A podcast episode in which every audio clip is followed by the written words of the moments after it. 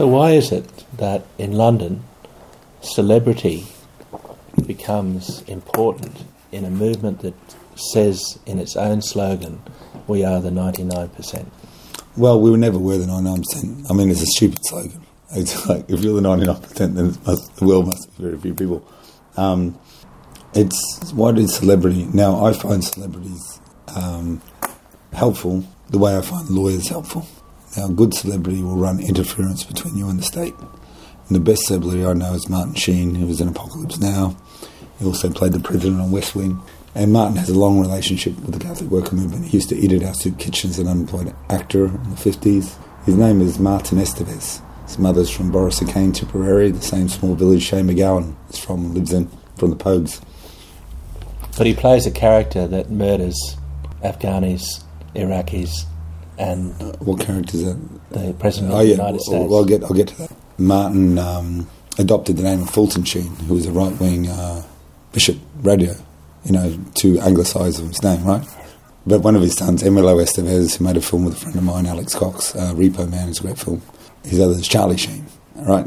But Martin knows whether he likes it or not. When he opens the door of his house, the media spotlight's on him, and it's all about stewardship. He doesn't want the media spotlight on him. You know, he wants to be a human being. So he has to close the door of his house. And he, how he uses this is that he moves up next to people, like El Salvadorans or like Catholic workers going to jail. And he knows that media spotlight has to reluctantly follow him, you know.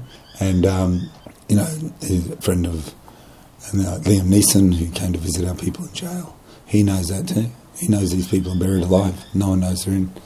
But if he goes there, a bit more people are going to know. It's going to make it safer. Now, lawyers are like that too. People look at me at Ireland and look at me, I look like Charles Manson. They don't trust me. They trust Martin Sheen. They see Martin Sheen trust me.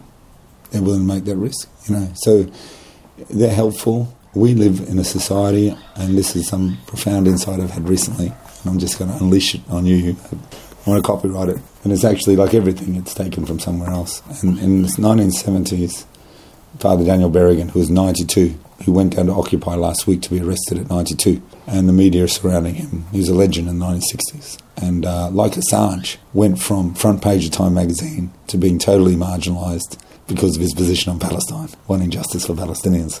And if you look at the New York Times, one year he's mentioned 40 times, one year he's mentioned 35 times, one, time, year he's mentioned 50 times.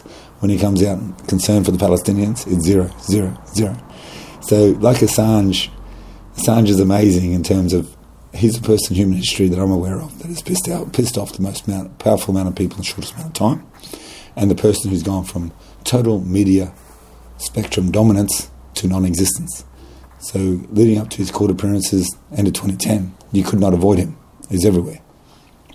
Leading up to the Supreme Court hearing, there was zero media coverage, even though the world's press is there on the day and Julian gets caught in traffic and doesn't turn up, so he's not a media or you know he's like let's go home, it's over. Um, from hero to zero, that that means they can liquidate you, make you evaporate. um, so Dan Berrigan, they ask him, "What have you any advice to people about the approach to the forthcoming U.S. elections?" And he says in a very feeble, ninety-year-old voice, "Go home and lock the door." So uh, he said in the 1970s, he's very poetic and profound. He goes, We are obsessed with the subhuman and the superhuman. Now I take that up 40 years later. What is a subhuman? It is porn.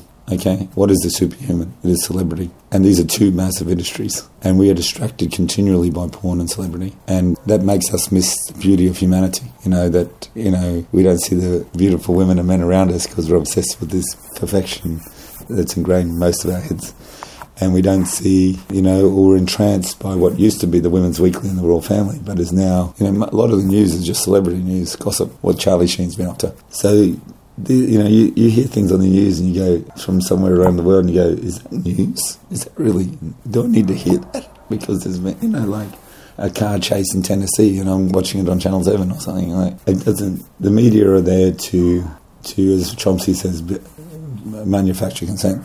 And um, they are cowards. They are. You, you look at the Balibo Five. Five guys doing their job unarmed, massacre. The Australian journalists never kept their memory alive. Doesn't the media also manufacture dissent? No, the media. The, the mistake social movements make is they think the media is some kind of objective social service. It's not. It's a profit-driven industry. What it sells is a commodity of attention span. Now they can get my attention span by putting on a good football match. They get other attention span by mud wrestling or a soap opera. But the what they're selling to the companies is our attention. That's the economic base. And then of course it's owned by very few rich and powerful people who have political agendas. I am one of the few people in Australia who spent any personal time with Julian Assange. It's a massive story in Australia. I've been treated like Julie in the past by the Department of Foreign Affairs. That should be a huge story. The only interest I've had is SBS, ABC, very minimal, right down the food chain. A couple of random radio stations in Sydney, and of course the great writer John Chiggins from Nimbin News, and the radio personality Ian Kerr.